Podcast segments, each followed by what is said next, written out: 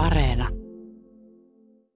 Niin, pyysin sinut tänne kertomaan, no ehkäpä ei niinkään sketseistä, vaan suomalaisesta puhekulttuurista ja sarjastasi. Ja sinä olet Korrosio Komedi nimisestä. Mikä se muuten on tuo Korrosio Komedi?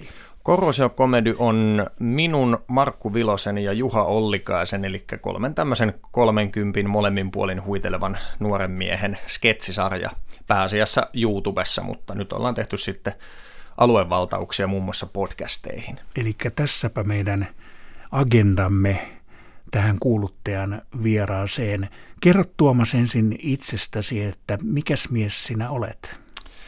No, minä olen myrskyläläinen mies kotoisin sieltä Lasse Virenin kotipitäjästä ja sen jälkeen, kun sieltä lähdin Helsinkiin opiskelemaan, niin opettajana valmistuin sieltä ja kymmenisen vuotta tein opettajan töitä ja tällä hetkellä teen ihan puhtaasti näitä korosiokomedyn huumori ynnä hieman osittain vakavempia tai asiallisempiakin juttuja. Eli mikä koet olevasi opettaja, käsikirjoittaja, toimittaja, näyttelijä? Niitä kaikkia omalla tavallaan, että se opettajuus on varmaan sellainen asia, että se tulee säilymään läpi elämän niin kuin tuolla taustalla, että vaikka opettajan töitä tekisikään, mutta kyllä mä tällä hetkellä eniten koen, että mä oon käsikirjoittaja. Ja sinä olet käsikirjoittanut niin, että olet pelkästään, tässä on työryhmä Juha Ollikainen ja Markku Vilonen Kyllä. myöskin. Tällaista sarjaa, podcast-sarjaa, joka on muuten Yle Areenassa. Mitä sä just sanoit?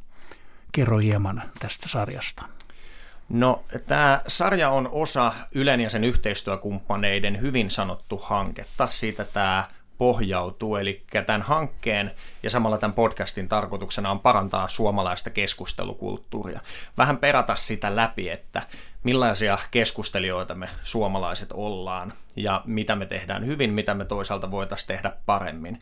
Siihen tämä podcast nojaa sketsien ja sitten toisaalta vieraiden kautta. Millaisia keskustelijoita suomalaiset ovat? No suomalaiset on koko ajan mun mielestä parempia ja parempia keskustelijoita. Me ollaan ehkä hieman varautuneita uusien ihmisten kanssa, mutta sitten taas toisaalta esimerkiksi sosiaalisessa mediassa me ollaan pahimmillaan hyvinkin kärkkäitä keskustelijoita ja ehkä sellainen ää, tietynlainen ää, toistuva kaava va- vaikuttaisi olevan se, että me otetaan keskusteluissa semmoisia, kun keskustelu ajautuu vähän karikolle tai tulee erimielisyyksiä, niin ne saatetaan ottaa ehkä vähän turha henkilökohtaisesti, että meillä on vielä niin kuin opeteltavaa siinä, että me voidaan niin, kuin niin sanotusti riidellä asiasta. Tämä äh, hyvin sanottu Brasakt-hanke on viisivuotinen Yle-hanke ja niin kuin kerroit, niin sillä pyritään vahvistamaan suomalaisen keskustelukulttuurin parhaita puolia ja luomaan turvallisia keskusteluympäristöjä ja vahvistamaan suomalaisten luottamusta ja ymmärrystä toisiaan kohtaan. Ylen sivulta löytyy tällaista viisasta tekstiä, niin osaatko vielä jotain täydentää tähän tästä kyseisestä hankkeesta? No jos puhutaan meidän tästä podcastista, hankkeesta en osaa tuon enempää sanoa, se on aika hyvin kyllä tiivistetty noin, mutta meillä itsessään sitten tässä, mitä sä just sanoit podcastissa, niin tämmöisten esimerkkikeskusteluiden kautta vieraiden kanssa haastetaan heitä ihan niin kuin kunnolla kertomaan niin kuin tämmöisistä hieman aroistakin asioista. Ja esimerkiksi ensimmäisessä jaksossa meillä on seksuaaliterapeutti Bettina Greesbeck vieraana, jossa puhutaan esimerkiksi sitten seksistä aika suoraan. Ja se on, käykää kuuntelemassa Yle Areenasta se, niin se on se on paras tapa päästä perehtymään siihen. Kerrotko Tuomas Kauppinen vielä, sinulla on täällä tai teillä tässä työryhmässä niin aika mielenkiintoisia vieraita tai nimekkäitä vieraita. Mm. Keitä muun muassa? No kuten totesin, niin Bettina Greesbeck, seksuaaliterapeutti, sitten siellä on stand-up-koomikko ja tuleva K-kauppias Ali Jahangiri, ää, YouTubettaja Roni Buck, sitten Suomen kuuluisin twerk-tanssija Tintse, Kuopion poliisista somepoliisi, konstaapeli Daniel Kalejaye ja sitten samalta kentältä kuin mekin, niin YouTubesta sketsiryhmä Blokes. Että siinä on aika, aika tosiaan niin kuin nimekäs kattaus. Ja mikä teillä on tässä juonena, punaisena lankana, että miksi juuri he ovat tulleet valituiksi?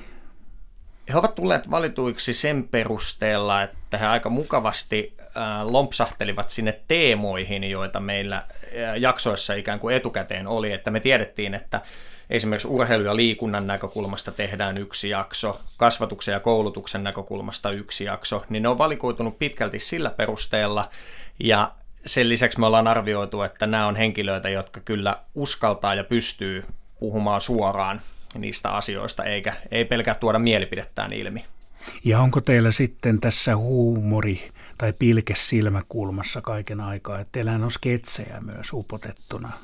Joo, siellä on ihan erikseen, erikseen niin kuin sketsejä yleensä jakson alussa ja lopussa, mutta kyllä se keskustelu, niin kuin, se on semmoista se on semmoista asiallisen huumorisävytteistä. Että mä sanoisin ennemminkin ehkä niin, että siellä on suhteellisen rento meno siellä studiossa, kun näitä äänityksiä ollaan tehty, että ei se, niin kuin, se ei mene semmoiseksi väkisin vitsin vääntämiseksi koko ajan, vaan kyllä se ihan niin kuin asiassa pysyy, mutta kuitenkin sille, että siinä on, huumori tulee sopivasti keventämään sitä tunnelmaa. Niin näitä sarjan jaksoja voi jo kuunnella Yle Areenasta ja keskiviikkoisin menee Yle puheella. Katsoin juuri, että kello 18 maissa menee Yle puheessa tämä sarja ulos. Ja tässä on jaksojen nimiä. Puhutaan, juuri kerroit Bettina Gresbeckin aiheesta. Se oli se seksi. Mm. Ja Ronin Bakin kanssa sitten tässä puhutaan, että kiroilen vain salibändikentällä, että en tiedä mitä se sitten sisältää. Mutta teillä on myöskin tässä politikoista juttua ja ja päättömiä juttuja. Kaikki murteet on siistejä.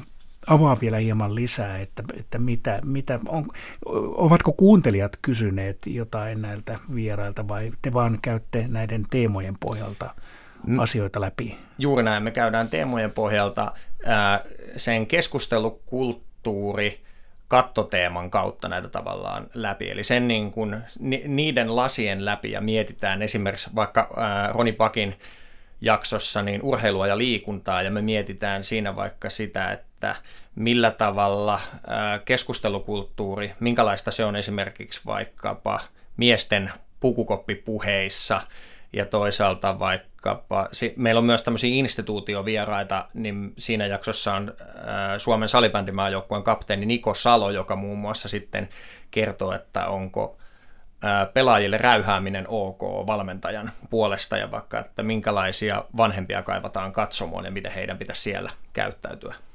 Ja kaikki liittyvät jotenkin suomalaisten kommunikointiin. Kyllä se kattoteemana se keskustelukulttuuri on tavalla tai toisella, että hieman mennään henkilökuvamaisesti vieraisiin aina aluksi, mutta kyllä se pääpaino on siinä keskustelukulttuurissa. Onko tämä asioiden käsittely niin tieteellistä jotenkin, jos voisi sanoa, että onko semmoista vapaamuotoista keskustelua, vaan mennäänkö sinne ihan syviin syövereihin? Niihin syviin syövereihin saatetaan mennä omakohtaisten kokemusten kautta, mutta semmoista niin kuin tieteellistä pohjaa sillä tai semmoista otetta siinä ei ole, että se ei, ole, ei ainakaan semmoista kuivan tylsää se ei ole, että kyllä se on ihan niin kuin, ää, elettyä elämää niin sanotusti, mutta sitten taas tämän hyvin sanottu hankkeen tutkimusdatan kautta me ollaan myös suunniteltu näitä kysymyksiä, että siellä on, on semmoista pohjaa kyllä, että siellä ollaan saatu esimerkiksi niin kuin erilaisia suomalaisten keskustelijaprofiileita selville, ja sitä dataa ollaan sitten käytetty hyväksi kyllä, kun ollaan muodostettu näitä haastattelukysymyksiä sitten vieraille.